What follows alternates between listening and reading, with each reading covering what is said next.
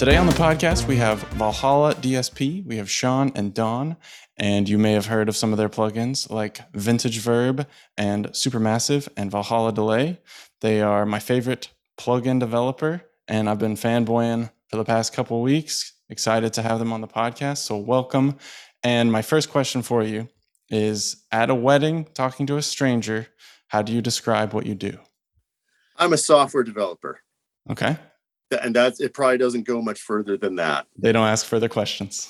Or like I, I try to explain it, and then it's like, well, you know what an Instagram filter is? It's like that for sound. Okay. Oh, it's, it's, it's, it's, it's very good for me, like being in the physical world, how much people absolutely don't care about what I do. It's just like, mm, it's, uh, I do software. I'm at my own company. Oh, it's a, uh, you know, it's reverbs. You know reverbs? No?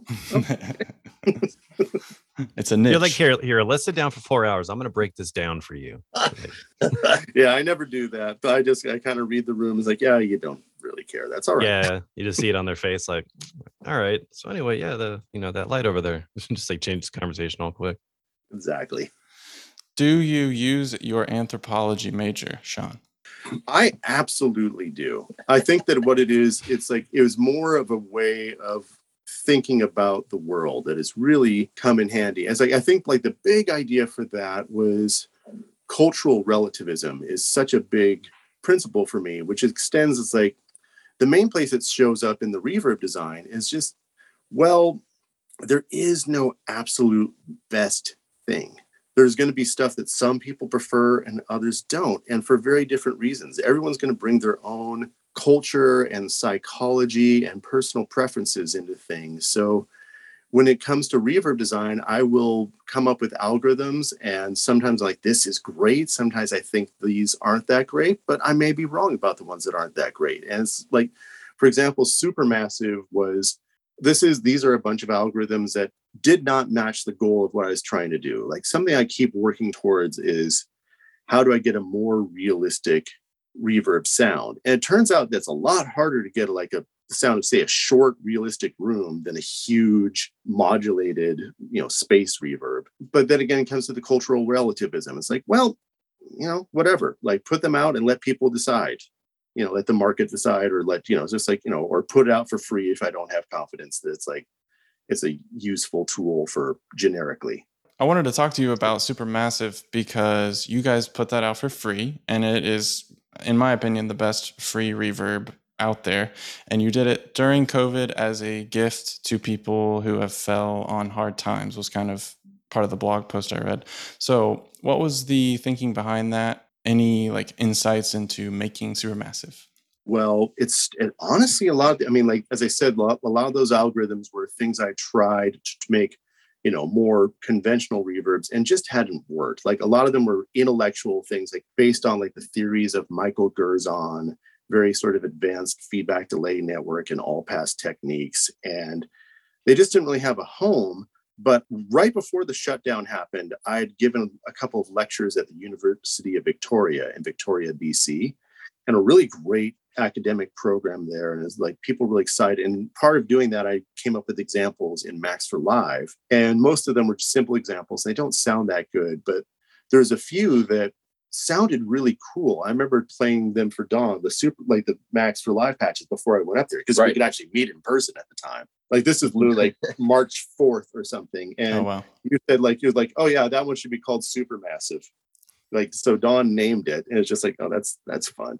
And then when I came back, it's like, came back from that trip, and like already coming back, stuff was shutting down. And within a week, we were all indoors for the next two years. And so I think it's like, there's really cool sounds there, but they're not necessarily something I could put a fifty dollars price tag on. It's like, well, let's put this into a simple plugin, because that warp control had been part of the original Max for Live patch. It's like, and let's make it a freebie. And it was really something that working on that, I think, was a way of getting through those first couple of months. It like just gave me mm. something to focus on. And, mm. you know, it's like, I don't know how long I'm going to be doing this. And it's like, I didn't know what was going to happen to the company. I didn't know how much people would be buying software, if anyone would want to be doing music indoors during those, during the shutdown. It turns out people want to do stuff indoors during the shutdown. That's what they wanted to do. Oh, yeah. But But so worked on that. It really gave me like, you know, a way to one work on these reverb ideas that I've like over the last couple of decades I've tried and like, I don't have a home for them, but also it was very much a dealing with the stress of things. It, like it gave me a project to do during those first couple of months. So it's really like kind of a way of just like dealing or, you know, one could argue not dealing with the situation. So. Yeah, it was escapism, but uh, for for a good cause. Escape into my work, and it's like normally works like okay, and we'll put this out, and hopefully this doesn't destroy our business putting this out. And what were the results? Is it destroyed? No, no, okay. it's it's it, it, we're we're doing just fine. So good. It's um good. and and Supermassive ended up being very popular. So yeah, we've had a lot of people download it, so that's been fun. And and I keep coming up with ideas for it. We're actually like uh, coming up, I think May nineteenth is like the two year anniversary of the uh, releasing it. And we've got wow. two more algorithms that I'm putting into it. Very nice. They're like a combination kind of like they start off as delays, but they turn to reverb, but in a different way than I've done before. So, well, I make a lot of ambient sound design pads for Soundiron, and I use your products every day for that. And uh, so I love how creative and stretchy things are, especially Supermassive and Valhalla Delay. Yeah, the, the, the stretchy thing is something was a big one for both of those. And Don really influenced a lot of the stretchy. Like Don wants everything abusable. Like, okay, I was like, why can't I click on this and have it work? It's like, oh, well, it doesn't do that. It's like, why? Do I care? I'm like, I explain. He's like, I don't care about that. Can you make it work? Yeah, what do we got to do to make it happen? And sometimes I'm like, no. But sometimes I'm like, yeah, okay, John. That's like Mike. Mike knows about that. Like, you mean and like, Chris? Like, I, yeah, I have this idea. Like, can we do that? Our uh, our tech lead, um, he's uh, he's a wizard, but uh, he's also very rational, and I'm not. So if I'm like, I want to, can it, can it do that? He's like, but it, that, ah, God damn it. so, but I'm, I, I don't know what am I gonna do. I'm just, I, I just want, I'm following the sound and. Or sure. trying to replicate a, trying to get as close as you can to a playable real instrument to to make it as tactile or behave as in a way that you would expect. And which is so amazing to me because like when I first started doing D S P, I was working at this company down in the Bay Area that was an offshoot of Karma at Stanford, and like they were doing physical modeling, and it's just like physical modeling is the way to do these realistic instruments. And then we saw like right when like I think it was like Giga Sampler was the first one, but we also saw it on the video game side. Like people started streaming like samples, like preload the beginning of samples and stream them off a hard disk. And it's just like the plummeting cost of RAM and hard drive. It's like you started seeing like sample realism just shot through the roof compared to what it was at the beginning of that millennium. I think the the the reason that it will take a very long time for modeling to take off, uh, if it ever takes off, is um and which is biz- bizarre to say honestly, because I I do believe that in most cases technology seems to want to go toward the most linear and efficient path. But with sampling, computers don't listen to music for fun. Humans do, and humans are trying to experience things that have emotional resonance with them, and and most of our experiences through life are built out in the real world with real experiences, music played by humans, et cetera. And you don't want the perfect French horn. You want one play because it'll sound like a synthesizer. And why did you bother to model a, a horn if you could have just had a really amazing synthesizer that sounds like that? I mean, I, I don't know. Uh, soundtrack I come back to is uh, Blade Runner twenty forty-eight. The soundtrack for that. The the sounds in the in the synths there were like a cyborg dream of a French horn to me a lot of the time, or mm-hmm. a, a euphonium. They just had these very super real qualities to them. But that's go there. Like, why do you want it? Why are you trying to sound like a real instrument if you're going to try to perfect it and remove all the points of the real instrument? Well, and, and like working with the physical models, like from the late nineties and early yeah. two thousands, like this is like, you know, a violin. It's like, yeah, it's a violin played by someone who's never played violin before. You know, yes, it does. It, oh, you hear those, like how like those horrible sounds. That's exactly like a real violin played by someone. It's like, you know, it's like someone could be playing violin for twenty years and still not sound as good as someone that you're going to record. Like, you know, it's like just because you've done it for twenty years doesn't mean that you're at an orchestra level or something like that. Mm-hmm. And you know, physical models tend to be like, you know, have the realism of that versus like, well, what we don't want is something with all the playing dynamics of the real instrument, because that's like, if I got behind the wheel of like a modern Ferrari, it's like, you know, you, you see those people that like buy those supercars and literally driving out of like within thirty minutes, they've destroyed it. Yeah. That's what, that's what it's a lot too of much machine. Yeah. yeah. That's what a lot of physical models feel like for me. It's like, this is more control than what most people could actually handle. And if you could handle it, you can handle it because you can actually play violin. It's like, well, you probably also have a violin. Yeah. You got to understand how, how the, the car or the instrument works. If you don't know what all these different techniques do and how to use them, then it's just, you're like, all right, well, it's like getting in that, that car, you yeah. just, all right, just smash the gas. We'll see how fast this thing goes. And then, and and that's just single samples. So that would be just like the, a, a string sustain, synthesized or modeled versus the real thing where you might have occasional pairs on the bow pop or snap, you know, or things like that. The, the grit, the the quality that it's not just noise. There's events, kinetic events occurring that have uh, literal, functional and mechanical uh, meaning and impact on the way the sound is occurring. That, so it all it's all coherent in a way that our brain can detect. That isn't yeah. just like, okay, well, this is a little bit of uh, high white noise we use to add bow sound or something to that effect, right? You can't yeah. just simulate every component because it's not just a, a an on-off switch or a valve or something. It's like, no, no, that was a part of a kinetic event. So I think that's it. And and with round robin, for example, the idea that every time you hit a drum, it's going to be slightly different, even if you're trying to be perfect in a real world situation. So that's why live drums versus sample drums are or or uh, synth drums are different, but they they have different jobs. And so they can coexist because music, it's like trying to find a perfect reverb. There's room for all of it because everybody has something they're trying to grab at creatively to to because they have it in their mind. They want to mm. they want to physically have it. Like, and a lot of times it's that unattainable thing of like, all my favorite songs had this it factor and I'm trying to get that it factor and bring it into the world. And of course that's impossible. So you're going to keep doing it. And that's going to be your taste in music or sound or effects and how you shape your music, I think, on a yeah. personal level. So yeah, it's like you're searching for that that feeling where it's like that thing that kind of like caught your, made you like, oh man, like connect with that sound. And it's like you're trying to recreate that feeling almost in, in your own music or whatever you're. Yeah.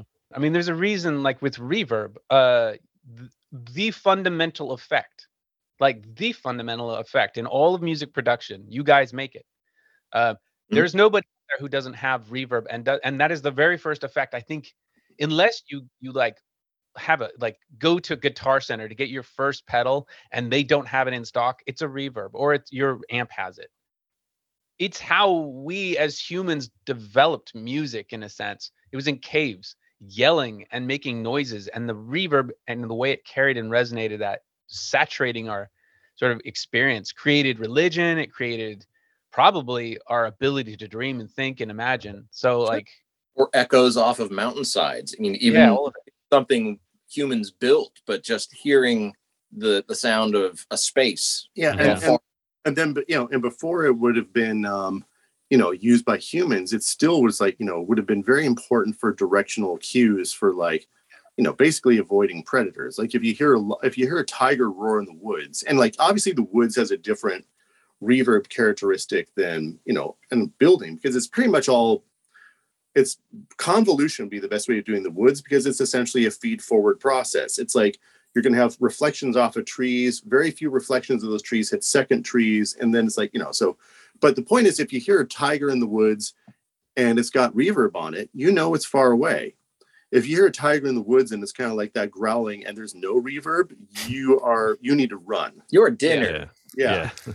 So I think that before it was ever even used by humans, it was used as kind of like important directional cues for like uh, animals to avoid predators. And mm-hmm. and in in conjunction with that, I think even from the beginning, it was entertainment. Uh, the other day, my dog was in, like in his little, he's got this run on the side yard and our air conditioner unit is there. And the and the, the heating coils, you know, they resonate. And he would just put his face kind of toward the, the grill and just bark. And bark, and like in this deep bark that he doesn't normally do, but he was just basically hypnotizing himself with the sound yeah. of reverb. He's like, I like how I this mean, makes I, my bark sound. Yeah, yeah, he did. I would. I used to do that as a kid, like, you know, sing into the into a, the a box band.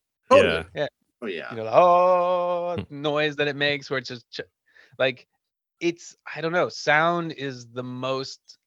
it's like the the toy you can take with you anywhere in a weird way. I think that animals have probably been playing with sound since animals started to be able to sense it and play, I think. Sure. Well, and reverb, that, that was the first thing I bought to go with my four track in high school, was I have to have reverb to record and have it sound cooler. Because, because mm-hmm. boy, that's going to make the four track sound cooler. I, I bought delays. I didn't really care much for reverb. Oh, Parrot. What no. about? Hey, delay is, I mean, I think they're like cousins or brother and sister. I don't know what you, delay and reverb. I mean, they're kind of all, or just division or like kinds of the same thing.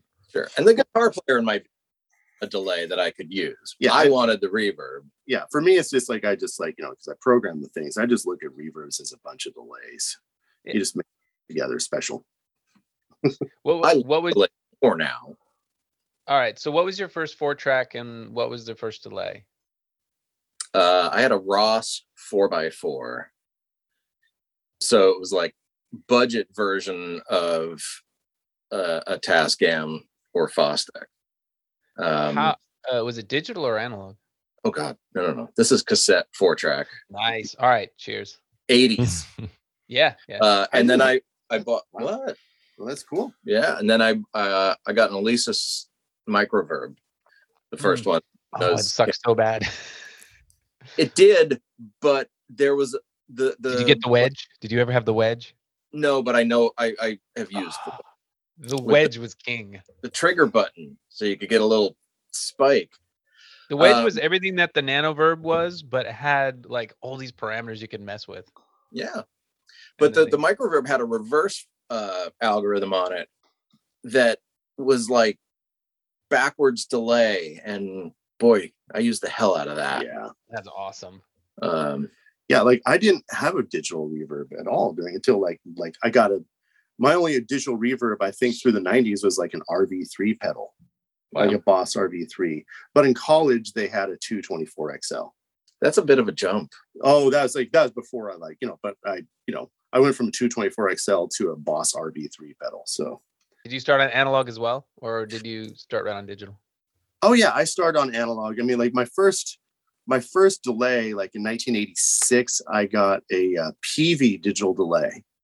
And it was eight bits rack mount. It still sounds great. It's a, it's just a cool sounding device. And then, yeah, in college it was um, like an eight track half inch reel to reel. But they did have some of the first digital stuff from Yamaha there because, uh, like, they worked with Yamaha, so it was like Yamaha would send a lot of the fresh stuff over. But no one used it because we all just, you know, it wasn't working yet.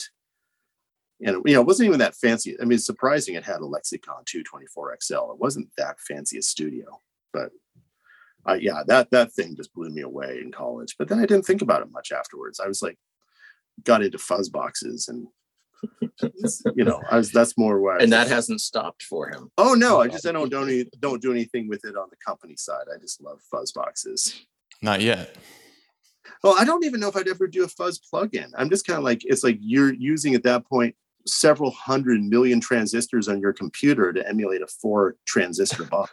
Right. And it's like, just go get, just go get one of those electroharmonic green Russian big muffs and call it good. There is, it's hard to like for a hundred bucks. It's hard to beat those. Yeah. Hello? It's, it's like you could, oh, you cool. could simulate radio interference. Because, you know, if you wanted that effect, but like way better just to get a shitty radio and record it. If, if you're wanting that sound, that's like sometimes bad, like good enough is the best it can be. I mean, anything better would just be pointless. I, I was asking, I was talking to Craig uh, before we jumped on the call, and it's like, what is what makes a vintage reverb? Like, what is it like? When you say that, what does it mean? Does it is it in the sound? Does it try to recapture an early era? Is it meant to just replicate a specific piece of hardware? And when the, the audience, your customer, sees that, what do they feel and think when they see that? And then what do they hear in the demos and say, yes, that's that's what I'm after? Can you connect that for like how did it how did you choose the name and the spirit of that reverb? Oh, oh yeah, Vintage Verb. I mean, honestly, that one, it came out at the end of twenty twelve, but was working on that.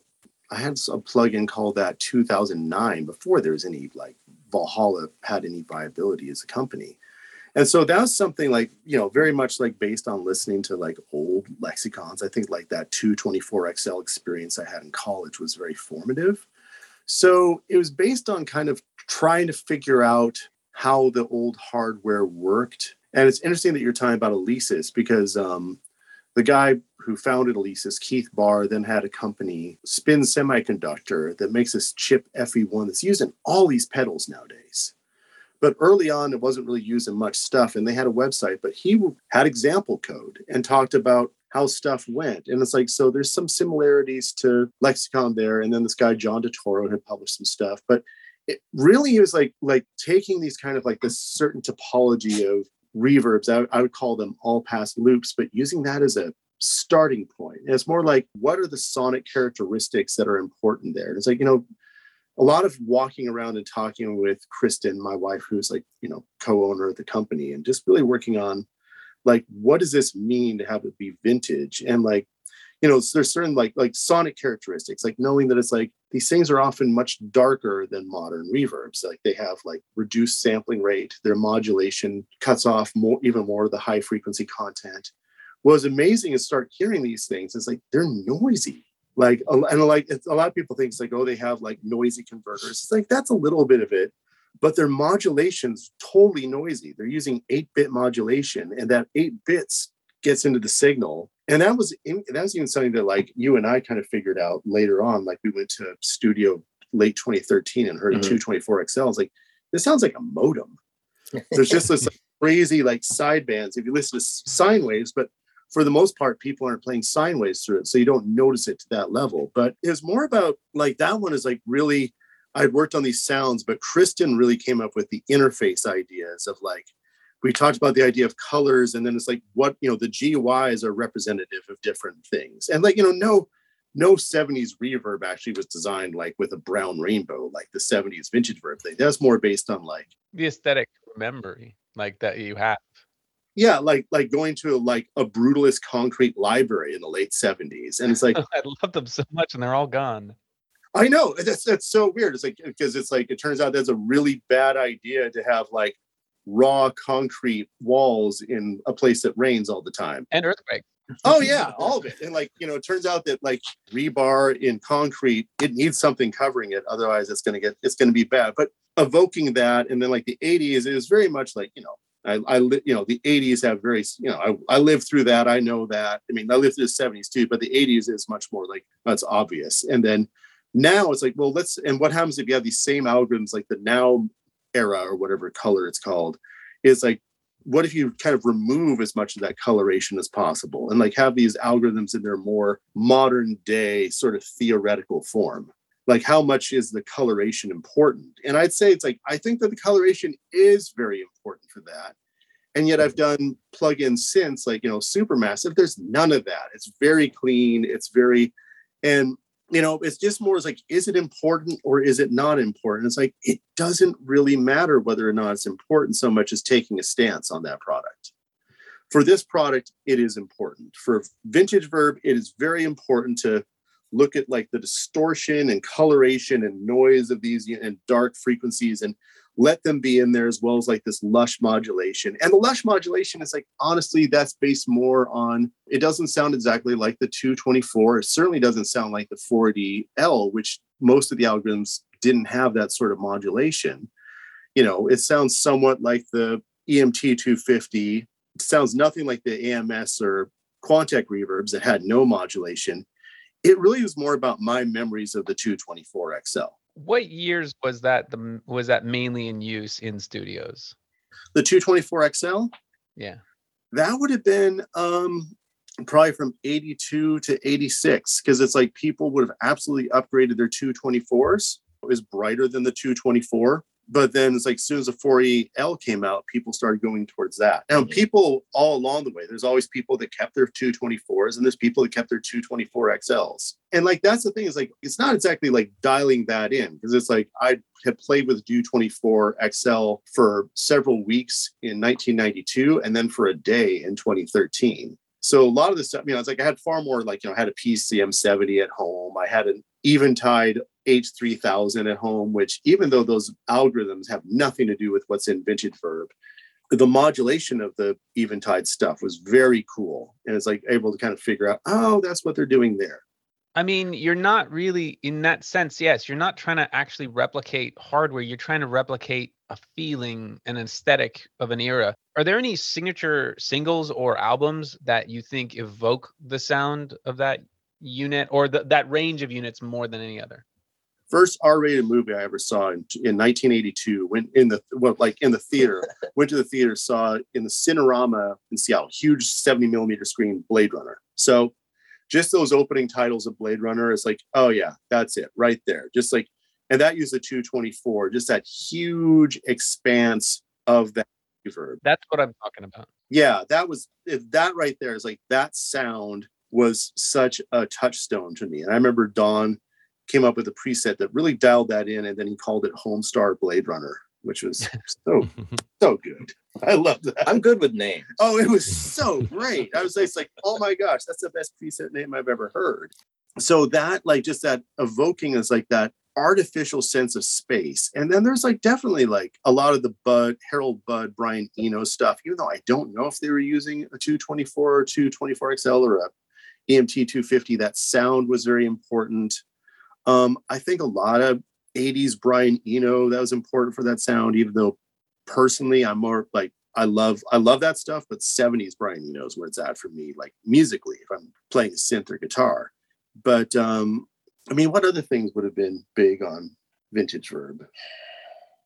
Oh, I mean, like, I mean, I, I'd say that the huge thing for me is like why I really got into electronic music and reverb in the first place. I mean, I've been interested in like in your eighties, you're going to hear reverbs, but it's like, yeah, I don't necessarily love that that much, like a lot of the stuff out there. But nineties Warp, like records on the Warp Records release, I was just like, you know, Aphex Twin, Boards of Canada, Autechre, Square Pusher, hugely influential on me, which also points out that none of them were using lexicons, as far as I know. They were probably all using Alesis quad reverbs and MIDI verb twos. And so that like lower cost, but really big modulated reverb, kind of noisy, was a huge influence on me too. Even though like none of the algorithms up until fairly recently in Vintage Verb were Alesis based, but that aesthetic was huge for me.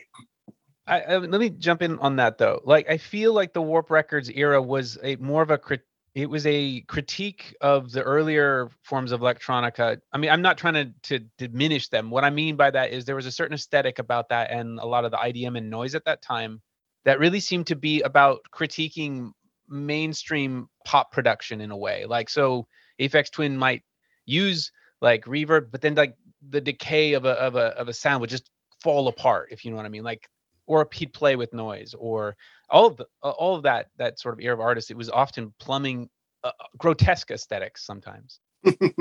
I think they didn't have any money to buy the expensive stuff either. So it was what what could they afford, and then how could they abuse it and and shape it to their will. I feel like those two things are totally intertwined. I mean, yeah. What they could afford and what the pop people could afford, and why were they spe- like? Why was that critique there? Why was that? It, it felt like a, a very like silent form of punk. Give them one of these to yeah. to the big production yeah. stuff. I think that's what it is. Which is interesting because it's like um, before Keith Barr died, I think he died in twenty ten, maybe it was two thousand nine, but. I'd actually, because of his, I was using the Spin Semiconductor chip, I ended up getting into email exchanges with him. And one of the things he said is like, he grew up with not much money, so he never had champagne tastes.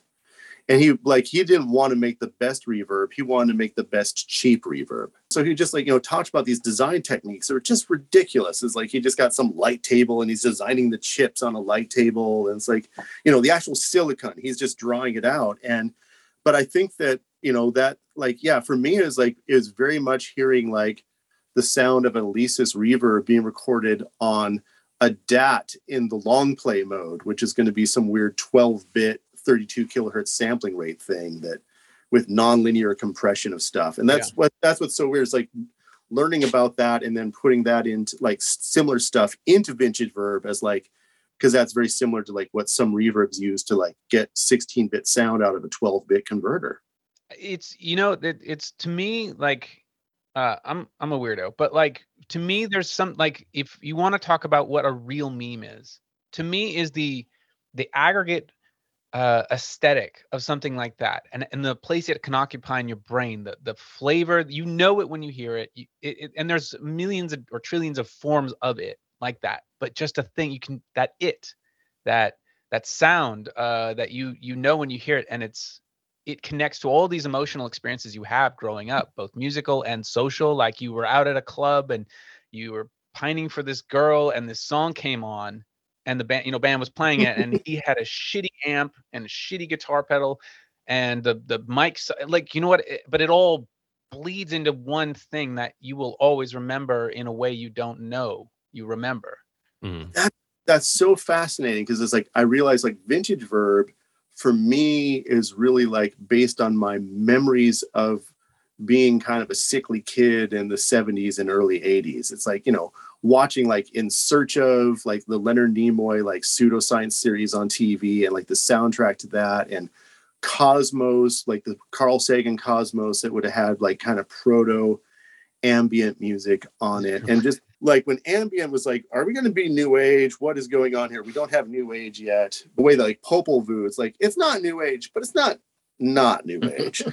And so, you know, but, but influenced by that, but it's more like, you know, just like the, you know, the band Boards of Canada is more like the memories of that sort of music, but musically doesn't have that much to do with what was going on in the seventies, other than a few like public service things that were played, like, you know, from the National Film Board of Canada or like, you know, Can- Canadian National Parks. But for the most part, they're taking like melodic ideas from Aphex Twin and Autechre, but doing it in this way that's more evocative of the seventies and early eighties and V H S and like, you know, scratchy film strips and all that. Vintage Verb is kind of like my memories of seventies and eighties reverbs. It's like, it became like, I mean, like, it's definitely like, it's based on that stuff, but then it's very much warped by Warp Records, and it's very much warped by my memories of the seventies and eighties. So yeah, you know, and then like going to brutalist concrete libraries and buildings that have all since torn down after being up for all of thirty years.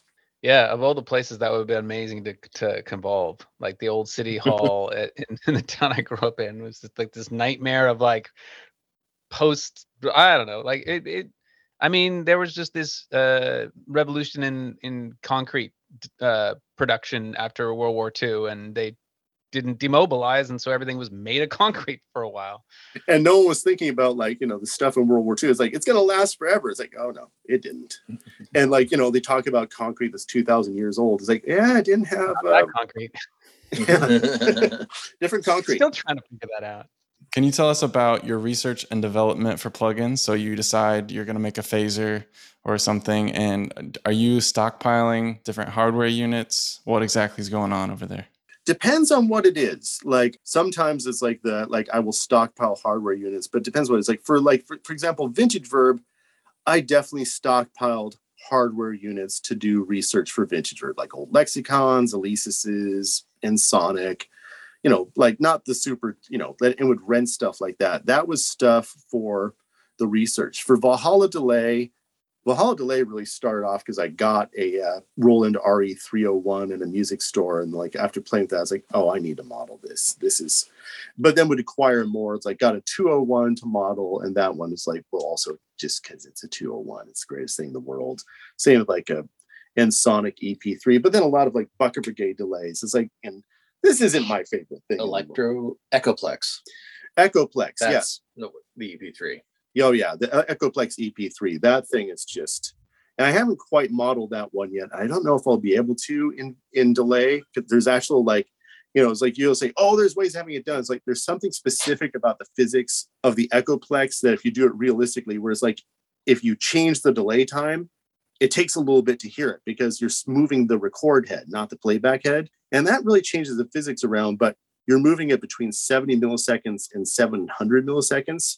The hall delay gets up to twenty seconds. So if you try to do that there, it might be weird. I might just have to fake it and say, oh, it's a, you're moving the playback head. But yeah, we definitely got like stuff like acquired gear for like, you know, delays and stuff like that. And some of it is like, oh, this is cool. I would love to own this on my own. Like, you know, a few of the tape delays, but you know, some of them I want to sell. Um, bucket sure. brigade delays is more like, okay, we need to have a bunch of influences for bucket brigade. And those are, you know, because those have very specific frequency responses and all that. Phasers, I have a lot of phasers. I mean, but that's like, I haven't really done much with that other than the phaser algorithm, Valhalla Delay. I still would think that I have more to say about phasers, which is probably unfortunate because I don't think that they sell particularly well. Like from other plugin developers, I don't hear that the phasers are the big money makers. Mm-hmm. I just, I love phase shifters. So it's like a lot of that is like, you know, I have them for. Could you combine it with like a cone filter? That would be awesome. Like a yeah. sweepable cone filter? I think it's just like sweepable things in general yeah. would be a cool thing at some point. Like just like, okay, here's like a, you know, a bunch of different resonators, whether it's a comb filter or phase shifters or parallel filters. And then there's like a modulation section. I've I've thought about that, but that's, I have a more conventional plugin to get out the door first. And then, but other things, it's like, you know, so there's stuff I definitely will get gear for research. Phase shifting is more like, I love phase shifting. So that's possible research. And I don't actually have any research project for fuzzes. I just like them. And then synthesizers, I thought like, should I do a soft synth? And I was like, I would love to do that, but I think it's hard. I mean, like just because it's like all, all you know, because of like just having all the the MIDI stuff in there, like you know, like the playback of that is very, very difficult. And then it's like one of these things, like okay, I need to like catch up now with like people like Andrew Simper of Cytomic, his filter design, and Urs Heckman. It's like that's they've got a good twenty year lead on me in doing that sort of stuff. You know, it's like I've I've been doing my thing for twenty years. They've been doing their thing for mm-hmm. twenty years. And it's like we all have our specialties. And it's like I definitely yeah. have things I think I'd say, but it's like so, but that's like, you know, it's saying, am I collecting synthesizers because I I'm going to do this as a product, or is it because I just I'm obsessed with sounds and that's just kind of it's it's more of a side effect yeah. of what or, or like reverb design is more of a side effect of that. What about combining them? What about uh, somehow working a, w- a way to play the reverb, like chromatically in some bizarre way, like oh, or, or working a synthesizer into your reverbs? Oh, I mean, that'd be, I think that, that that would absolutely be a great idea. Just like for me, like the actual plug-in side of like getting like the MIDI framework and all that. Ah, yeah. That's that's like I mean, like I've done like filter design before. It's fun, and it's like I, you know I've got ideas for oscillators and all that. And I also yeah. just do love like, for example, I love like, you know, just got one of those twenty-six hundred M's from Korg and just recording a note on that and bringing that into the simpler thing in live. It's like, it's so great what you can do with that. So it's like, you know, sample playback combined with good filters is just such a wonderful thing. It's just, but I don't, I've not done that actual plugin design thing. I mean, it's like, you know, as you're saying, it's like, how do you, you know, like, you know, how's anthropology influence stuff?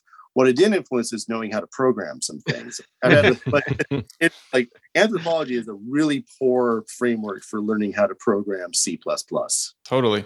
Part of your bio says you lost your job in two thousand eight and then taught yourself juice at the kitchen table. How did you feel like you were late to the game on juice when you were making that? And how long did it take before you had your first plugin released?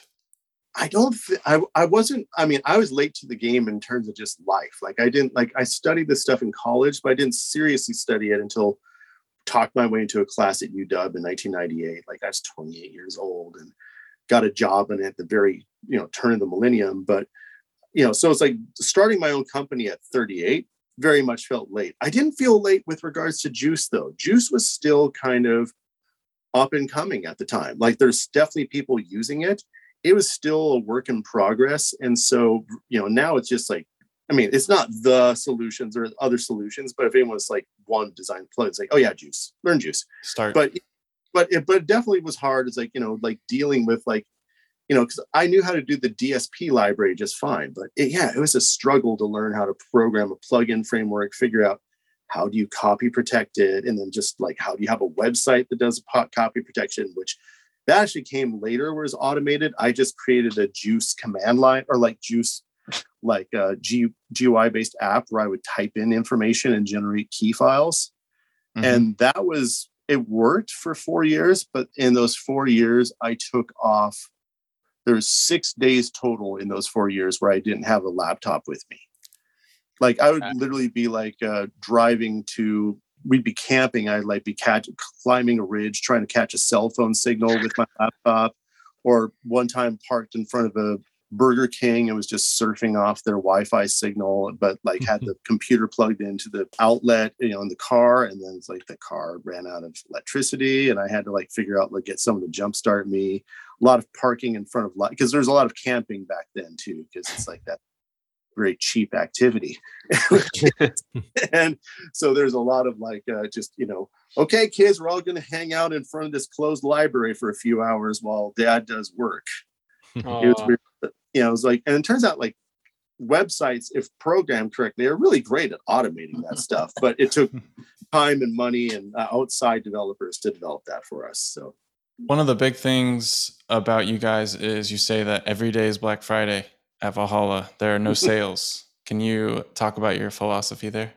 I just think it's like, um, I think fifty dollars is a good price. I think it's a good, it's a low price for what we give. And I think that, um, but I also think it's like, I just kind of hated sales. Like I remember like Kristen was very influential about this. She was like, you know, it was like, we should price stuff at forty-nine dollars. She's like, fifty dollars, that nine dollars, like playing the nines, like, like round up, make it real. Let people know exactly what they're doing. Like instead of any of this psychology, but then, um, but it's also it's like, you know, it's like the more I actually started working with uh, pros like Don et al. Yeah, come on. Um, it's like realizing that the sale thing, at least for me, it's like, it's something that's like, well, one is like, I like my sales to be kind of like my insulin, very steady. Nice. I, you know, like I don't shoot, but you know, like, you know, just blood sugar in general. It's like, I, I like having just a kind of steady, like, you know, cause it's like with, without having, you know, to without getting into too much detail, like, yeah, our sales do go up on Black Friday. Don't know why, but they stay pretty steady throughout the year. There's not like, whereas I've seen people that like when they start move over to a sales model, it's like you get big bursts of stuff and then like not much going on the rest of the time. But it's also about like for pros, it's like, you know, you definitely get people that will buy stuff on sale when they can and like get a great deal on it. And then someone like Don gets sent a session from someone that you got to mix and you're missing a plug-in. Mm-hmm. You don't have, you can't wait. He was like, well, I'll get this to you in three months. Right. When it's on sale. Yeah, I'll wait until Black Friday to finish this. Sorry. It's like, you know, it's like you have to do it that day. And so you have to buy the thing. And so like I, my goal is like, how do we have it so that it's at a price that's reasonable enough for like the hobbyist or whatever, or people that are kind of aspiring to stuff. And it's also, we have the free stuff for that. But if you're a working pro, that if you get a session, you're sent that, you'll be like, oh, I can, I can buy that right now.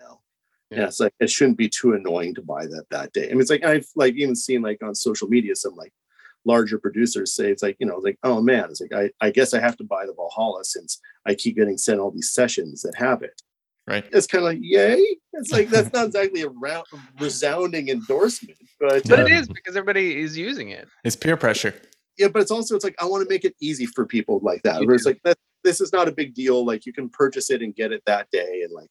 It shouldn't be that big a deal for you to do that. So that's, that's kind of the goal. It's like make it so it's like works for both, you know, hobbyists and then, um, you know, but also for working pros. It's just like, you know, you can always get it at that price and you don't have to worry about like getting on sale. Right. It's not, you're not going to get bitten in the ass the next day because suddenly it's half price. Yeah. I mean, like, and that's the thing is like, I've, I, cause I've, you know, used to, especially more so than now, but like read forums and stuff. And you definitely see like people when, plugins would go on exceptional sale. There's people that are going to be pissed off about that. The people mm-hmm. that buy it, it's like mm-hmm. this plugin was one ninety-nine or two ninety-nine and is now ten dollars. It's like, yeah. you know, the people they'll buy that, but it's also, it's like, well, the people's like, I bought this for three hundred dollars and it's now ten bucks. It's a statement on the real perceived value of it. Sure.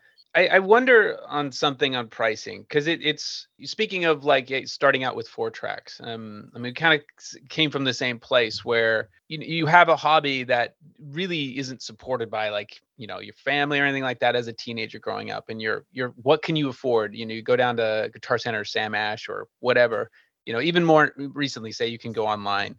It's still you have ideas in your mind you want to get out. What can you afford and, and how do you make it worth the while? And so it's like that fifty buck range really is important because you you you think about how many hours of labor that is, how you know how many paychecks saving up that is for somebody who's a student or just wanting to make music from, you know, without any real money to work with. They just have ideas. And so yeah. like we we have some more expensive professional products because we kind of cater to like soundtrack people, but like most of our yeah. products are under fifty bucks. Cause it's like, well, it's partly it's for that. Like, oh, I got I'm doing this project and I really need this one kind of weird sound. Oh crap, it's right there. Bam.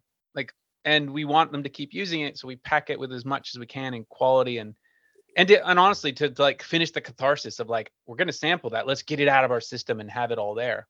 But there's a lot of it, like a lot of why we pack more like synthesize and sound design content in there is so that if you only had fifty bucks, you're going to get a lot out of it. That isn't even about that instrument. It's like things in, evoked from it. Sometimes with with like things like uh, like Supermassive or something like just, you know, sound designed modulated content that that takes it beyond. So the point is that you get, um, I don't know, you get as much bang for your buck. And more importantly, it's the more music that's out there, the better the music will keep getting. It's not just quantity over quality, but rather that the more accessible it is to people who are inspired, regardless of where they are and their situation economically, the, the diamonds out there will will come to the surface, and that, you know, the really inspired people will get their music out. I no, I, th- I think that's so true. If you have people say, "Oh, music isn't good compared to what to, what it used to be," it's like, no, you got old. That well, was going to be a subjective, like you know, what you grew up with, you're going to hold it close to you, and everything new is like, eh. Yeah, but it's like the sound of music nowadays. Like, look, this is just like people in their home can make stuff that sounds so amazing compared to what you have to have like the high-end studios to do. And I think that's just a great thing. And like some people's like, oh, well, then that just means that anyone can record. It's like, well, sure, anyone can record. So it's not like, you know, so so that's not the gatekeeper.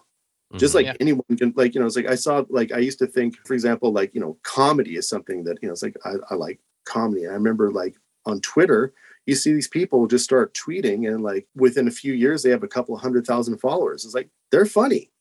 Yeah, I'm, I'm tweeting jokes and I get like a couple of, huh, you know, it's like, that's like, it's like, it really is a thing. Like, you know, you will, I mean, like, yes, I'm sure there is like pay for play and all these blah, blah, blah things, but there really is, it's like, you can get your stuff. You know, it's like, you don't have that as a, uh, access to the technology is less of a gatekeeper than it used to yeah. be. Yeah, the playing field has been leveled. It's with just yeah. how good everything is. So that's why when you see a lot of people out there that are like, well, why am I not blowing up? It's like, well, you have just as many tools as everyone else. So it's yep. like either it's something you're doing wrong, because a lot of people nowadays like to like blame the algorithm, like the algorithm, and you know, they're they're you know, keeping me from getting my, my stuff out there. And it's like that's not that's not always the case. Like if people like your stuff, they will talk about it. Like people love to talk, especially yep. on social media. If they like it, they will tell their friends, they will post about it. And you know, just really it speaks for itself. I, I have a thought about that. When you have something you want to get good at.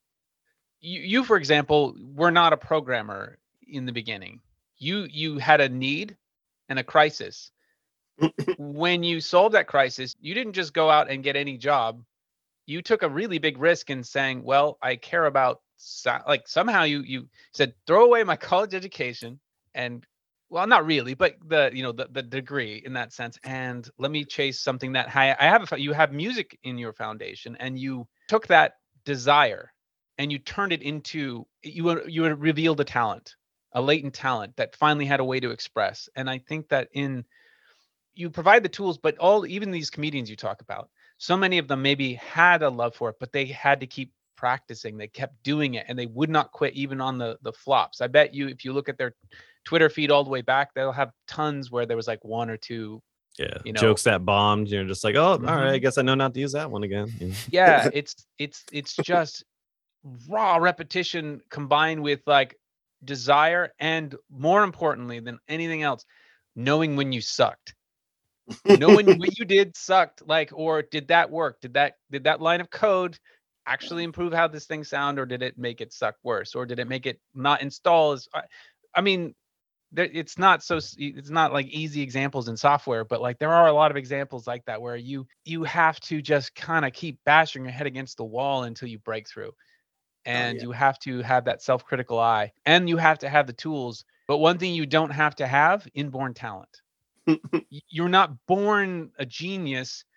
You have to forge an ability. And I mean, yeah, I mean, sometimes you have aptitudes, but I bet more often than not, it's driven by a desire and fascination for the subject matter. That means you're constantly looking at it. So it seems like it's inborn talent, but really what it is, is uh, you're practicing in every moment because you're obsessing on that subject. I do believe in genius. I do believe there's some things like people can have genius, but it's like, like for me, it's like, look, it's like, it's been, been work. And like, you know, example, like, you know, like the whole thing you talked about, like sitting on the kitchen table, it's like, you know, like taking a risk. It's like, I wasn't taking a risk. I had no opportunities in my field because I've been doing audio D S P. There was nothing. I had like an interview at Microsoft and they're like, oh, you can go home early. It's like, that's never good. It's like, there's something, it's like they do the brain teaser thing, like moving the trains, and I couldn't move the trains. It's like, mm, would you like to talk about D S Ps? No, we want you to move the trains. Oh, okay. Um, I'm having problems. Uh, it turns out you can't move the trains. It's like, okay. All right. I don't know. It's like, so it's like, okay, I'm going to do it. Because it's like, it's not like anthropology is very employable anyway. So it's like, I like, but it was like working on that. And it's like, and it's really is like, I think like you see it even with the Vintage Verb. It's like Vintage Verb, we were making enough money to survive on, but it's like, we were living in like a rental house where like, it's really small and the kids were getting sick all the time because there's like a bad furnace. And it's like, okay, we need mm. to get out of here. So it's like, mm. The, you know, Vintage Verb is my ticket out of here, man. I gotta get, like, and so, you know, there's a lot of just like uh, the wolf was at the door. Definitely drove like those products. Yeah. What I mean by risk is like there are a lot of choices you could have made. You could have uh, looked. You were in Seattle. Mm-hmm.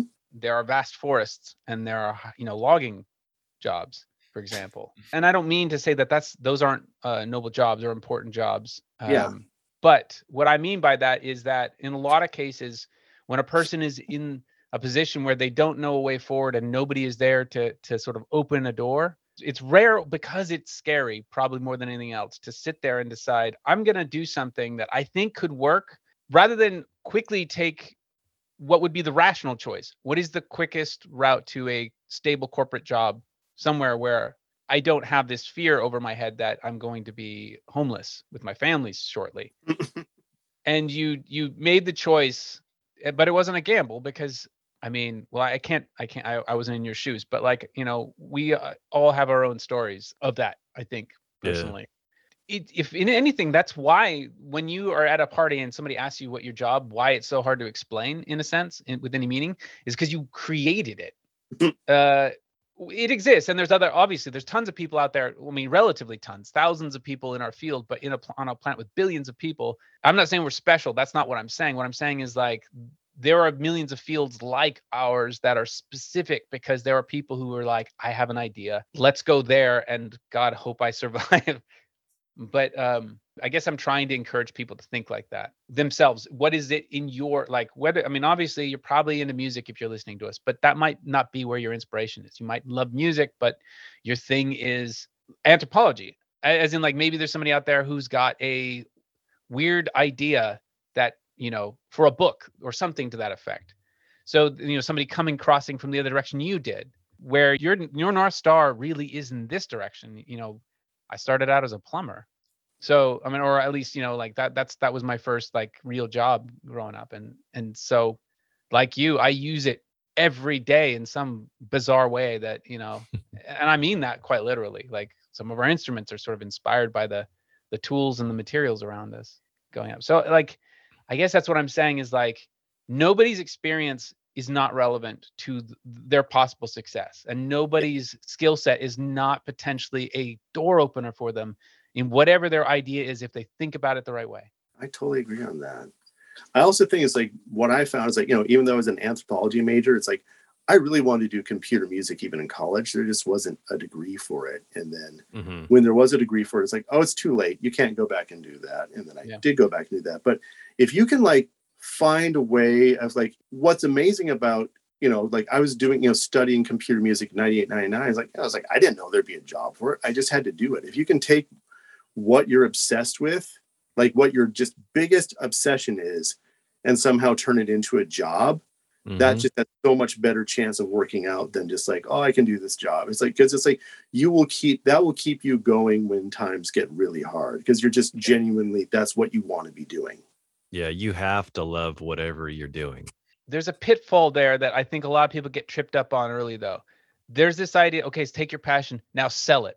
Like now figure out how you can package it and sell it. And that's not what this was. It's like, it's more like you took your passion and tried to follow and solve problems that you saw in your own creative mind, like a thing you wanted to create that you thought had a purpose, something that was in you that you you wanted to pull out into the world. And so what I mean by that is like following your passion shouldn't just be like, oh, well, I like, I don't know, ponies, so I'm going to go sell horses or something like that. Or, you know, I'm going to invest in horse N F Ts or something. I don't know. What I mean by that is like, don't, I don't just mean like, make sure that the, that the job you do is the thing you love themed, I guess. I don't know if there's a word to say that, but like, don't make it performative. Like, no, I mean like dive in, and because there are, you're going to create your future. You're going to have your success by solving a problem for somebody else almost all the time. It might have been you solving your problem, but the reason it succeeded is because it solved somebody else's problem. Mm-hmm. It met somebody else's need. So that's what you're seeking, not just to make money or sell something, but like, what do you want to create? What is, what is the problem that you see that you feel like other products aren't addressing? You know, not that they're flawed, but that they don't see that problem and you do. Follow your passion, but not like, not for the sake of success. For the sake that there's a reason it's your passion, figure that out. Or you do it because you have to. Yeah. And and if you do it well and do it right and do it long enough, that may just pay off. Yeah. yeah. There's a lot of different versions of have to. Sure. That's yeah, like, and yeah. like the thing is like, I mean, I feel like Valhalla is a balance between have to because I'm obsessed with it and have to because we really were in like tough straits and I wanted to get out of that. And so there's choices made there. It's like, I definitely like, there's all sorts of crazy computer music ideas. I'm like, these are great, but I do have to think how many other people are really going to be interested in this? Because I've definitely done the ones that's like, okay, I'm just going to go like drink tons of coffee and I'm going to go nuts and just really do something where I'm going to like, I'll really be able to manipulate sound and all that. And that's like, you know, Ubermod. And I love that. And it's great. And it's the lowest seller by far. And, um, you know, it's like too many controls. And it's like, you know, because that's also, it's like, I do like other things. Like I love minimalism. And so that's something, and that violated that one big time. And so it was a maximalist minimalist. It's like, so I think that there is some yeah. trade-offs that have to be made if you're making it your career. But having said that, it's like, if the general thing is just what you're going to be doing anyway, that's really going to help. Yeah. You'll succeed where it's also solving other people's problems too. Yes. And so that was a journey that you went down that maybe isn't seen as a problem yet. But then again, it, I, I'm going to tie it all the way back to what we were talking about with the Blade Runner soundtrack. There are aesthetic moments. So all the other music that created at the time that you mentioned probably didn't use that effect, but they were still chasing it. You could still, when you realize this one piece of hardware made it easy to get a certain sound. All the other hardware could kind of do, but if you had to like really mess with things. And then, and it happened to be that the one person discovers the potential, others try to mimic it. And then it becomes a, a dominant trend in the same way that something you create now may weirdly inadvertently later meet somebody's need to, to arrive at some sound that they're after. So think about time in a much more um, expansive way, I guess, or yeah. success in a different way too, in that you also succeeded in getting this idea out of you that may have ripple effects in your decision making later. And that's a very much, I mean, it's a completion thing. It's like, okay, I had this dream. And it's like, you know, Kristen and I were talking about Valhalla as an idea back in two thousand two. And it wasn't until two thousand ten we had our first product. But it's like, you know, we were mm. living in Ballard and I was working for this company. It's like, Ballard is a neighborhood in uh, Seattle that is, a, you know, especially back then, was a predominantly Scandinavian neighborhood. So it had Viking stuff and like, you know, Viking mm-hmm. iconography and named places all over the place. And so, that's cool. Yeah. So that was kind of the idea, is like, how do we do this? But there's definitely the completion of like having this idea and come through. But uh, another thing that's tied in is like, when you're talking about like that sound, is like, I realized like part of that sound, it was kind of like why I first got into like reverbs in like the late nineties. It was kind of a synth extender. Cause at the time it's like, you know, I would go like get like an R B A X for one hundred fifty bucks, or, you know, Moog Road for a couple hundred bucks. But it's like, those make pretty small sounds, but you put them through a long reverb and you can get like, you're basically in the long delays and you're creating like essentially polyphony in the same way that Gregorian chant, that mm-hmm. polyphony, because it's like Gregorian chant, it's like, it's monophonic. So yeah, but it was always in like some space with like a eight plus second decay time. Mm-hmm. So like all the notes would be hanging out together, creating this polyphony in the space. And like, you know, you could do the same thing with a cheap mono synth, plug it in, bam, polyphony. Yeah. Reverb makes anything sound cool. I, I feel like it's one of those things like, like when I was first using your guys' plugins, I'm just like, man, like it just makes like you run it through everything like shimmer. And then you put the preset that's got like the, you know, the, the octave where you hear that, that high octave kind of come through. I'm just like, everything just sounds so awesome. Like, yeah. Especially running vocals through that. Like it just adds this like extra, like sparkle. Yeah. It just like, just, just gives it this magic. It almost doesn't really matter what you put through it. It's like, there's like, oh, it's like you put something in, shimmer comes out. And it's like, you know, like whatever your input is, it's like, it's almost input agnostic. And I've definitely since then, I was like, I want stuff to have more of the input in there. I want it to sound like what you put in with reverb, mm-hmm. or the reverb sounds like a reflection of that. But, but yeah, but it is this kind of like, you know, that was very much like, okay, I was like, I had like a chord monotron. It's just like, beep, and just like, it would sound enormous going through that. Mm-hmm. That's awesome. What advice would you give to someone who's trying to learn the kind of work that you do, like um, making reverb algorithms, making effects plugins? Where to start? I'd say um, definitely read whatever you can. I like I read whatever papers. There's a few good books out there, like D A F X. The books and the papers from that are very good. Um, Will Perkle has some good books nowadays. If you can take some classes of some sort to do that. But what I'd really recommend is start with uh, a Juice plugin that works, or some plugin that works, like, and then just start, you know, do the stone soup thing. Start with something that works, alter it a little bit, change it a little bit, and mm-hmm. then build your way that way. Like, for example, like I was talking about Keith Barr's company, Spin Semiconductor, where it's like, I took one of his reverb algorithms and just changed it to an infinite reverb algorithm by changing the feedback coefficient to be one as opposed to zero point seven or whatever, and then just started working with it that way. And now it's like, you know, I could program things from scratch, but it's always like, even programming stuff from scratch, I love to start with something that's working and modify that. So that's, mm. that's just my, like, you know, get, get something so that you like, you know, know how to compile it and work it, and then start working with it from there. Baby steps. Yeah. I think being able to get those, those automatic results back is very inspiring too. It's like, not just like, feeling it's going to take me seven years to get to a point where I'm hearing something that sounds cool. It's like you're kind of working with something, and getting that feedback will automatically keep you wanting to keep diving in further and further. Exactly. And then the other thing is, like, I would recommend, like, instead of starting out with like C plus plus coding, start with some pre-existing computer music language. I call them computer music languages because, you know, I'm coming from an old environment that you can work with. I mean, like when I was learning it, it was C sound, and that was new at the time, like compared to like, you know, the mainframes that they were using when I was like an undergraduate. But, you know, use like uh, Pure Data or Max M S P or Max for Live in Live, or um, I know Bitwig has some synthesis capabilities nowadays. There's other like just software synths that have like, that are modular, that allow you to bring in stuff like Reactor. I know a lot of people do stuff with that. So like that's a way of like learning kind of D S P concepts without having to know how to program. Now you'll have to learn how to program, and most of these I'm talking about are visual things, and like trying to do a, a complex reverb in an environment like that is just makes a terrifying mess of spaghetti. It's not configured for that. Like like C plus plus is much better for doing like the same thing over and over in parallel with slightly different, you know, variables, but But it's still a great way, like those, you know, computer music languages are a great way to learn how to get stuff and see if you have an aptitude for it. If you find yourself up at three in the morning all the time doing this, then that's a key that then maybe that you can keep going with this. Nice. I like that. Do you guys have any personal projects that you're excited about right now? Don, do you have personal projects? No, I don't have time for personal projects. No, because my my day job is producing and mixing artists. Okay. I like to say I work with children. Hmm? I work with children. Yeah. I work with musicians all the time. Sounds uh, about right. Yeah.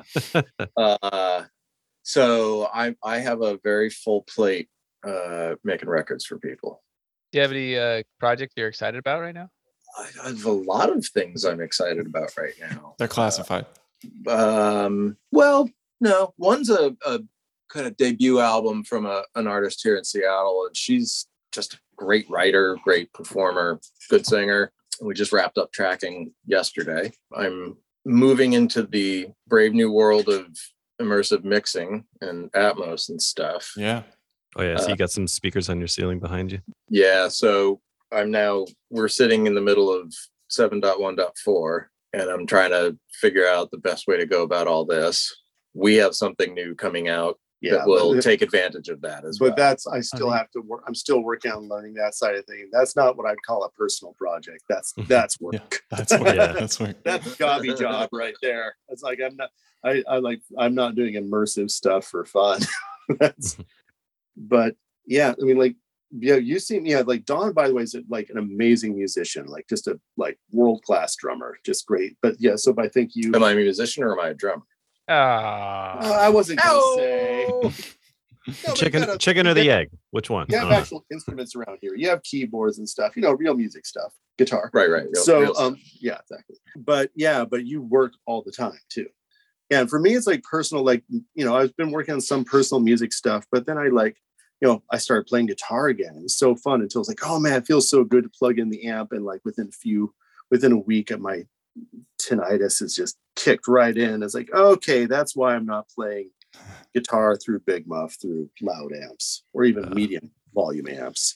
So, you know, back to making beeps and boops of synthesizers in my spare time. And then, and, and also, I mean, like personal project wise, I'd say that after you know, a couple of years of this pandemic, I found myself trying to get outside as much as possible. So it's like, you know, my mm-hmm. personal project is more like hiking and, you know, just being in the woods, driving up crazy dirt roads. And there's times where it's like, you know, I've been thinking about like, you know, I go on walks and think about work. And it's like, I think I'm finally stopping having to do that. Like I, when I work on stuff, it's more like I'm working on that. And when I'm out in the world, I'm like out in the world. So yeah, you can separate them. Yeah, but really not anything like, you know, like there's my job and then everything else. It's like uh, not not much music. I'm, as I said, I'm very excited. I've just got an A R B twenty-six hundred M and I'm having way too much fun with that. But love it. But no, but no great results from that. It's not like I sat down and made like, you know, the great masterpiece with that, which is like, and that's the thing too, is like realizing it's like, you know, if I was going to be Richard D. James, it probably would have happened by now. I learned this stuff because I wanted to be like him. It's like, oh, no, it turns out this very weird, specific sidetrack I end up being good at. So it's an it's an offshoot. Yeah. I have a few quick questions for you guys, and then we can wrap this up. Uh, the first one is, do you have a best recent purchase under one hundred dollars? Ooh, good question. You turned me on to that uh, cabinet modeling software. What is that? Oh, the... Nimbrini. Yeah, it's twenty-three bucks on sale. The I R loader. Yeah. You like oh, yeah, I've that. heard of that one. Yeah, I always I always think that like a uh, Electro Harmonix Green Mush Russian Big Muff is right around one hundred dollars now. Mm-hmm. Mm-hmm. Such a great thing. That's not recent, but you would buy it again at that price. Oh, I would absolutely buy it again. I'd buy it for friends. It's like, here you it's like, are there any other things like that that is like, you know, I'm like, oh god, Don, you have to have this that's under one hundred? S M fifty-seven. You hate the S M fifty-seven. No, I do not. I don't, why would you say that? It's well, a very specific tool. Which is like, I mean, I mean like, if you're miking cabs and snares, you know, you're going to use them. You know what I like to do that every nobody will, will do, and I don't know why? Just use them in stereo pairs. They actually sound pretty nice in certain contexts when they're in I stereo. I use fifty all the time. I know you do, but you also modify them and stuff like oh, that. Oh, sure. I've modded ones too. Yeah, but I mean, like, but I mean, like, honestly, like Valhalla, like, uh, like the Shure S M fifty-seven and S M fifty-eight are a big kind of aspirational model for the plugins, because it's like, you know, like right now we're talking through what, what's this microphone we're talking through? Oh, it's a Flea two forty-nine. It's uh that's not a hundred dollar mic. and it's and it sounds ridiculous. And it's like, I know that people talk about like all these mics, but it's like, do they own an S M fifty-seven and S M fifty-eight? It's like, yeah. So I mean, yeah, like pretty of, industry standard at this point, and it has been for many years. Life standard, just like it'll something, do so something many things. Have. Like and like yeah. That's why like Valhalla, I'd love it to be like the the and for people. It's like, oh, I've got like this Quantec and I got Valhalla.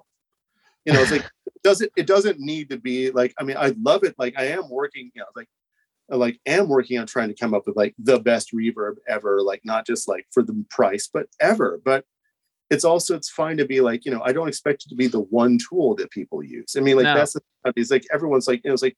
It's like, I use a hammer, and that's my thing. I use a hammer. It's like, you might have a couple of hammers and saws and stuff like that. Different sizes. Right. Yeah. yeah. That's right. That's right. Being the hammer. I use Altiverb sometimes. Yeah. I don't yeah. always use Judas. How dare you? I know. No, I mean, yeah, we use all sorts of stuff. I mean, like, there's like great, like, you know, I like, I mean, I also like really tracking the other reverbs that are coming out. Like, I think like uh, Matt from Liquid Sonic slash Reverb Foundry is a, is brilliant. His stuff yeah. is like both convolution and like his algorithmic stuff is like Tai Chi sounds great. Cinematic Rooms Pro is rapidly becoming like the kind of the new standard in, uh, in the in like the post-production world, or one of the new standards. I mean, besides Altiverb and the exponential audio stuff. But there's there there are different workflows. I love mm-hmm. Liquid Sonic yeah. stuff. There's all kinds of different ways of approaching the question, and yep. and and it can be even mood based. Like, what do I feel like? What knobs do I want to tweak today? Or do you just want to do something different that you yeah. have have you've been doing this this this? Oh, I, mm-hmm. I've been throwing Vintage Verb on a bunch of things. Yeah. I just want to get in a rut. Put my head down a different path. Yeah, I mean, I get like nowadays I don't use Vintage Verb much on my own music. It's like I know it's good, but it's like I'm much more likely to use Supermassive or delay like, or delay as a reverb. I use delay as a reverb all the time because like I've just I've heard the heck out of Vintage Verb. It's nice to like get a change sometimes. You know what I mean? Nearby our house, there's this amazing Neapolitan pizzeria, but it's like we haven't been there in a while. It's like you can get sick of that, and to get sick of the best pizza is sad. Yeah. yeah. I'm not saying that uh, it's like we're the best pizza, but you know, I mean, like just anything that you use a lot is like you want to get some variety in there. And so, yeah, yeah. yeah, I think especially anyone who's in a creative field, it's like you you almost start to miss that explorative kind of thing where it's like you just want to go in and, and tweak some different stuff or see a different U I. Or it's like if you use the same guitar amp simulator all the time, eventually you're like, you know what? Like you, you start to become numb to it and you want to like mm-hmm. throw it away and like, Let me, let's go through the archive. Let's see what else I got, and and just kind of explore and get lost in in, in that right. whole world, you know. And you may even find that you it, you don't have to go buy something new. You may already have the new thing, just that you haven't used in six months or a year. Yeah. yeah, that's why that's why people buy so much stuff all the time. They're just like, I need to be inspired, so they buy something new. But it's like, hey, maybe go through your your plugins again, see what you, you know. Mm-hmm. There's probably a lot of people that buy stuff and just forget. You have plenty, I imagine. Yeah. Most people now yeah. have plenty of things to keep them busy for a lifetime. Oh, yeah.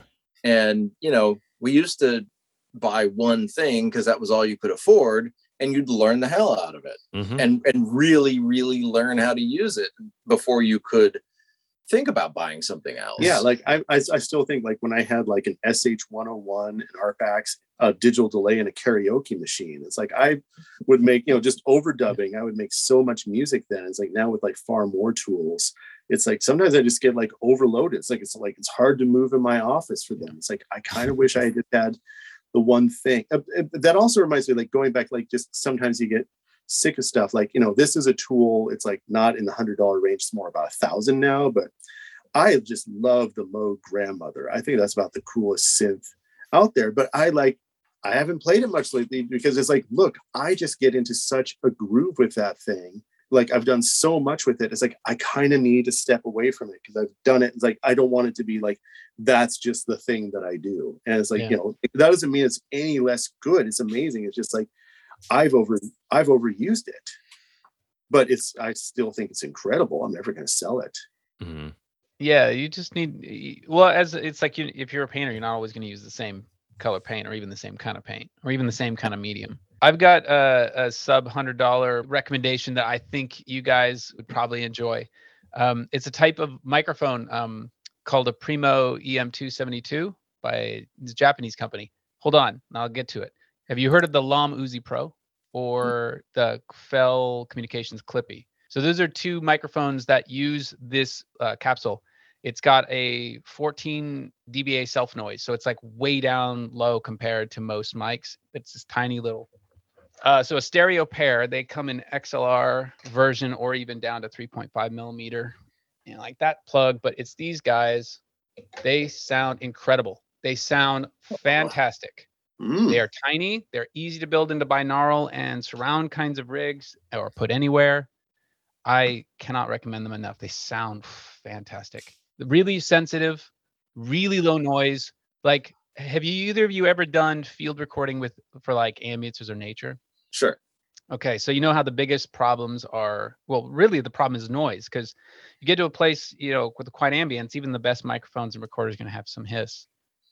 Uh, and the mics that that beat it don't always sound that great, or they're big, and you have to have a huge blimp. But these have a low enough noise, and they have a really nice sound feel to them that I, I just cannot recommend enough. Wow. And they're cheap as dirt. Cheap as dirt.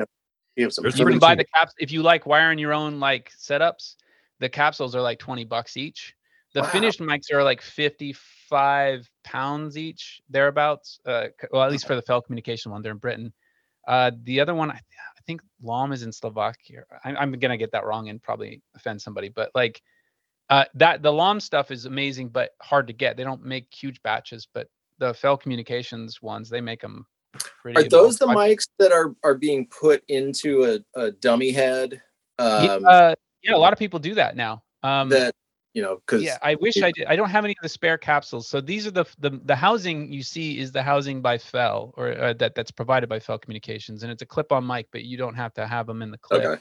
They're like they're omnis, so they're used. Uh, I mean, they I think they originally were meant as lav mics. I mean, that yeah. most of the products that Primo makes, they just make the capsules. They don't even sell the mics. They just and so other companies put them into things. Mm. Uh, but they have this remarkable low noise, and and I mean it's it's honestly it's even better than the specs, because um, the sensitivity is really high. So you can be in a very quiet ambience and suddenly make it sound like you're in a jungle, even though it was just like a park, because all the birds are suddenly really loud, but the hiss is not up. Oh, wow! Loud, so. so you're not. I really, I, I, I, I, I kind of stumbled on them like six months ago, and now I own like twenty. I I think if you just look up E M two seventy-two, they'll probably be one of the first ones that come up. mic booster dot com is their website. Okay. I, I can't recommend them enough. They're awesome. And and that that shop, the uh, Nick, uh, he's great. So for anybody listening to this, like if you want, if you're like a recordist or an artist and you really are looking for really nice sounding mics, they sound really good up close on stuff too, not just as a room or overhead. They just sound good for all kinds of uses. Like seriously, this setup is like less than one hundred bucks, and it, it I am a geek for field recording mics, trying to chase the lowest noise, best, most realistic soundstage I can, like to get to, to re- replicate being there. These microphones are the closest I've ever gotten. I, I oh, don't wow. I know that sounds goofy, but and I and we don't have any deal with Bell or anybody else. I'm just saying, like, I've been so blown away and so happy with these microphones, uh, especially at their cost, because it means you can, like, anybody can have them. Yeah, cool. I gotta get some then. Yeah, worth it. I have a problem with microphones. You do. You'll have a problem with it once you have them. I like, I it's the price will blow you away more. But like, uh, field recording is so frustrating for me because it never sounds as good as being there. Sure. And all the best mics I've got, like, don't they? They get I don't know. It's just there's, but those like I was able to build my own little miniature okay.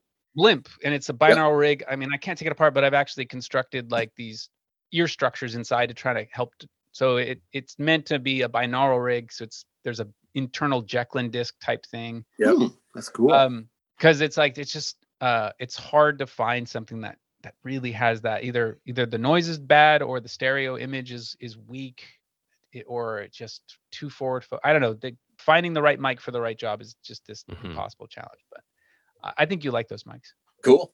It's awesome. Yeah.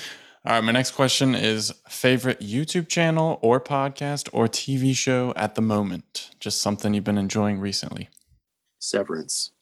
Oh, yeah. I've been hearing about that. I think, uh, I think Spencer was talking about that. I actually really, I, I probably get the most enjoyment out of watching Christian Henson's channel. Um, he's the, if people don't know, one of the co-founders of Spitfire. Mm-hmm. Both his channel and the piano book stuff that he's been doing the last couple of years. And just this, the, the spirit of piano book is amazing because it's a online sampling archive where everybody's contributing their own sampling sampled instruments. Yeah. Uh, it started out as trying to have people, you know, sample their pianos that may have been around in their families or whatever, but now it's just grown and it's sample anything. And because I'm a sampling nut, I, I truly appreciate the effort that goes into making instruments, as you all know. So that's, that's, yeah, I enjoy that a lot. There's so much character in each one. It's really cool. Have you guys thought about doing Valhalla t-shirts and hoodies? Because I would like one. We, this actually, because we've tried it before, we've had not very successful, but okay. uh, beta, beta, beta, hoodie. beta, beta hoodie. Um, Bet yeah. down Sean's ass. Oh yeah. God. Really? Yep. Oh God, I did not want that. But um That's fine. But what's nice is that uh this is actually, we could cut that. Um no. This is, no. This is very comfortable. I don't like this is from and we're like uh I think I want to like talk to Kristen about like let's go forward with this. This is from Printful, but it's like it's held up under washes. That's one of the big things. It's nice. Like you can't, like with these like uh, print on demand places, you have mm-hmm. to kind of see, give it a few months and see if it holds up beforehand. Because like we've done stuff before that like uh, through other companies, I won't say who, and like the shirts didn't hold up very well over a couple of years. And so right. I've heard from people you use Printful. So yeah, we're going to work on that. Sweet. Well, I have to check that and it's out. like, I, I really like, I found this, like it is such a comfortable garment. I love it. Nice. I wouldn't awesome. know. Yeah, maybe do a pre-order on it and see uh, see the interest, but I, I would definitely take one. My last yeah. question for you is, uh, what are your goals over the next couple of years slash what's next for you? What's next for Valhalla? Um, I will say that, like, uh, don't know when it's going to be released. We are moving into the surround space. And, okay. like, when I talk about, like... Uh, you know, the difficulty of doing like ambient reverbs was like for me are easy. Trying to make something that sounds realistic is it's, it's also kind of like defining what is realism. And I'm realizing it has a lot to do with like the more I program reverbs, the worse my reverbs sound to me because I'm just hearing more and more stuff like artifacts I've never heard. And so it's like, how do I get rid of these artifacts? How do I get something that's like transparent, sounds like a real room, has the like high frequency decay of a real room, because I hate things that are too bright or ringy. How do you get something that's like, and, but how do you make, do something like that, but do it in a way that's more like, you know, the Valhalla plugins I like, which are like minimalist G U I, not too many controls, something that's like, how can you have something that sounds as good as any reverb out there, you know, like, you know, like quality. Cause I mean, as I said, like that whole good thing is like, that's, it's arbitrary. It's like, you know, does good is like one axis. It's like realism is one axis. It's like, you don't have to be on that, but we're working on that axis right now. Axis. Love it. Awesome. Yeah. And then, then after that, I don't know. One thing at a time. Probably do, probably do like, you know, my, the phaser to end all phasers and be a high step and hundred air after that. I'll buy that. One phaser to rule them all. Exactly. This is the best phaser ever. You've never heard a better. We're phaser. phasing out the competition here, folks. Yes. That's so... the tagline. Trademark. Um, Trademark. Fantastic. No, guys, this was so much fun. Thank you for coming on. Thank you for having us. We will send people to Valhalla to get some trials if they've been living under a rock and haven't tried your plugins yet. Um, but we will have to have you back in a couple years after you have a new plugin and uh, talk to you then. All right, cool. Thank you. Awesome. Cheers. Yeah, thank you so much. All right, guys. Yeah. We'll catch you soon. Okay, thanks. Later.